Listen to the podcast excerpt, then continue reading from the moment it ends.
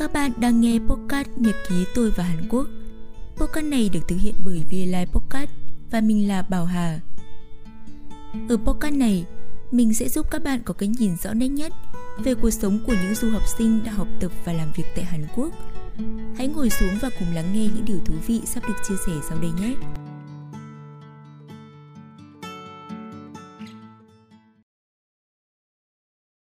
Nhìn vào phần tiêu đề chắc mọi người cũng sẽ biết chủ đề của tập podcast ngày hôm nay là gì rồi.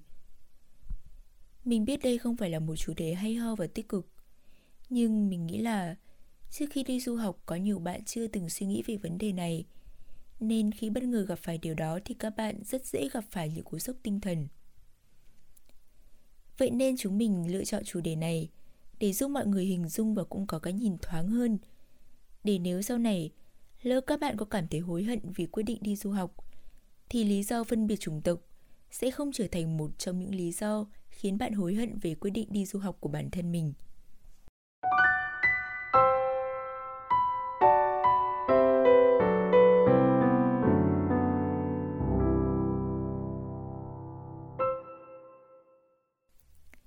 Trước khi sang Hàn thì mình cũng không hề nghĩ đến vấn đề phân biệt chủng tộc.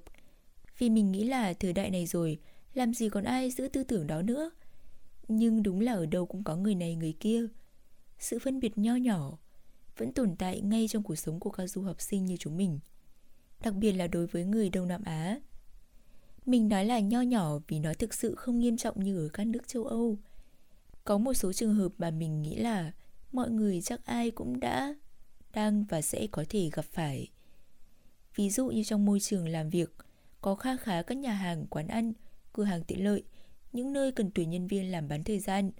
Họ có xu hướng trả lương cho người ngoại quốc thấp hơn so với người Hàn Quốc. Có hàng ngàn lý do mà họ có thể biện minh cho hành động đó. Nào là vì chúng mình không đăng ký đi làm thêm, không khai thuế thu nhập, hoặc là do người nước ngoài thì hạn chế về mặt ngôn ngữ giao tiếp, nên lương không thể bằng người Hàn Quốc được.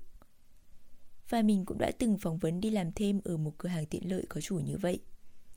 Bà chủ nói sẽ trả lương cho mình 8.500 won một giờ. Trong khi lương cơ bản ở Hàn Quốc hiện nay là 9.160 won một tiếng. Với lý do như trên, chưa kể trước đó cũng có một bạn Trung Quốc đến phỏng vấn xin việc và đã chấp nhận với mức lương 7.000 won một giờ. Nên dưới cách nhìn của họ thì mức lương lúc ấy dành cho mình đã khá là hữu hĩnh hơn so với người khác rồi. Bà chủ đã nói với mình như vậy đấy. Mình cũng từ chối thẳng thừng vì mình cảm thấy bản thân không việc gì phải bán rẻ sức lao động của mình như vậy. Chưa kể mình phỏng vấn xin làm ca đêm, tổn hại đến sức khỏe khá nhiều. Nếu như mình cũng đồng ý với mức lương rẻ rúng đó, giống như bạn Trung Quốc kia, thì tương lai sẽ có thêm rất nhiều bạn sinh viên ngoại quốc bị chèn ép nữa. Đã không ít lần mình nhận được những câu hỏi như là Ở Việt Nam có trung tâm mua sắm không? Ở Việt Nam có cái này cái kia không? Mình nghe người ta nói mình có hiểu hay không? Hay đôi khi mình đi làm mình còn bị khách hàng coi thường ra mặt luôn. Người ta liên tục yêu cầu đòi nói chuyện với nhân viên người Hàn của quán, không tiếp nhận mình giải quyết vấn đề cho người ta, vì mình là người nước ngoài, là người Việt Nam. Người ta mắng nhức mình đến nỗi mình phát khóc lên được. Không muốn nghe mình giải thích chỉ vì mình là người Việt Nam. Có cả trường hợp không tìm được nhà để thuê ở vì chủ nhà người ta không muốn cho người Việt Nam thuê. Vậy câu hỏi mà mình cũng đã từng đặt ra cho bản thân là tại sao tại sao người ta lại kỳ thị người đông nam á đến như vậy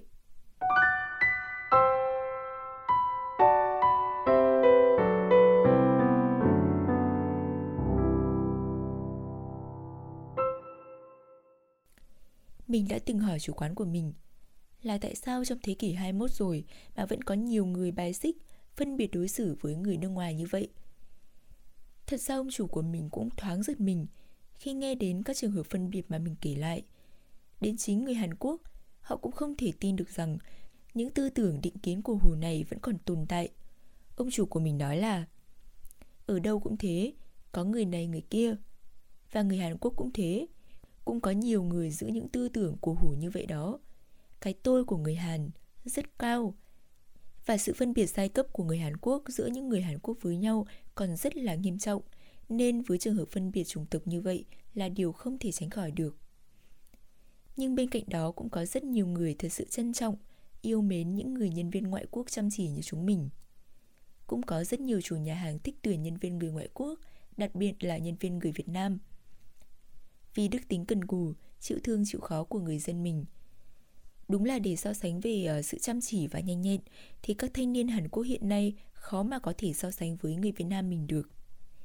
Sau đó mọi người khi đi tìm việc không cần ép bản thân làm những công việc với mức thù lao không xứng đáng với công sức mà mình bỏ ra đâu. Cũng có những trường hợp họ bài xích, chê bai, đôi khi là coi thường người Việt mình vì ấn tượng không tốt của những người mà họ đã từng gặp trước kia.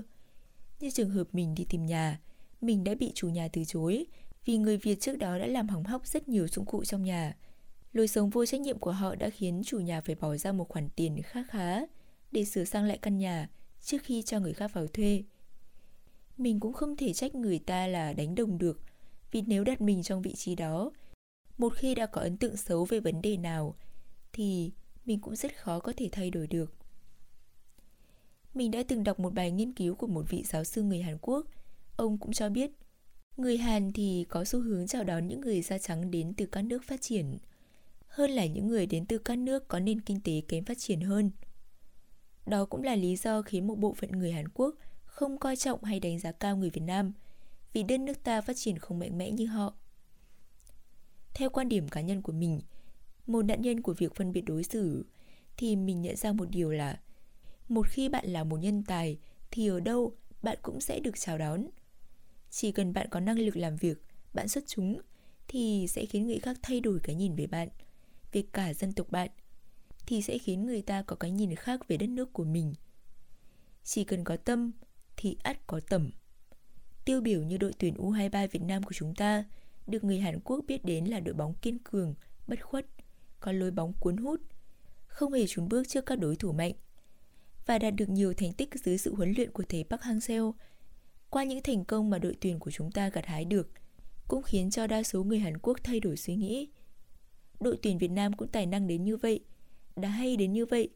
Chiến lược của Thế Bắc có hay đến mấy, mà thực lực của những cầu thủ chỉ có hạn, thì cũng không thể nào phát huy xuất sắc đến như vậy được. Và khi thấy chiến thắng vẻ vang của đội tuyển bóng đá Việt Nam, thì người Hàn Quốc cũng phải công nhận về khả năng của các tuyển thủ Việt Nam ta. Cuộc sống là vậy, điều gì cũng có hai mặt của nó và khi đã có kẻ xấu, thì cũng sẽ có rất nhiều người tốt, sẵn sàng giúp đỡ chúng ta. Do đó, chỉ cần mình làm tròn bổn phận của mình, hoàn thành công việc được giao, biết cách sử dụng cụm từ xin lỗi và cảm ơn đúng cách, thì dẫu có chuyện gì xảy ra đi chăng nữa, thì vẫn sẽ có những người sẵn sàng đứng ra bênh vực, bảo vệ và hỗ trợ cho mình. Cuộc sống thì, dù là ở đâu cũng sẽ tồn tại nhiều bất công bất công đến mức dù mình có đúng nhưng vẫn phải nói là mình sai.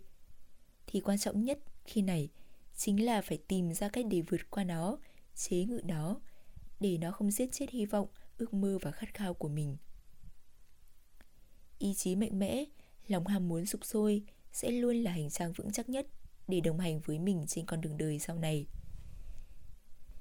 Dù là những bạn mới bắt đầu cuộc sống du học hay những bạn đang chuẩn bị đi du học, hãy trang bị cho mình một tinh thần thép Đừng để những lời nói cay nghiệt, những suy nghĩ và tư tưởng cù hủ đó khiến cho bản thân nhụt chí.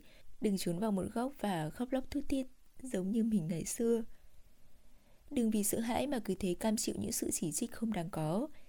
Theo số liệu thống kê phân tích của người Hàn Quốc năm 2018, có khoảng 21,2% trong số 1,3 triệu người nước ngoài tại Hàn Quốc nói rằng họ bị người dân nước này kỳ thị.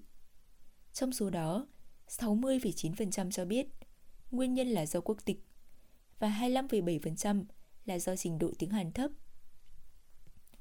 Vì vậy, mình thấy giải pháp ưu tiên hàng đầu đó là các bạn hãy chăm chỉ học thật vững tiếng Hàn để đảm bảo có thể giành quyền lợi cho bản thân mình. Đúng là kinh tế rất quan trọng, nhưng không thể vì thế mà mình bán sức lao động của mình một cách rẻ rúng như vậy được. Chỉ cần mình đủ mạnh mẽ, đủ tự tin vào năng lực của mình, thì bất kể là ở đâu, tiếp xúc với ai thì người ta cũng không bao giờ có thể chèn ép mình được.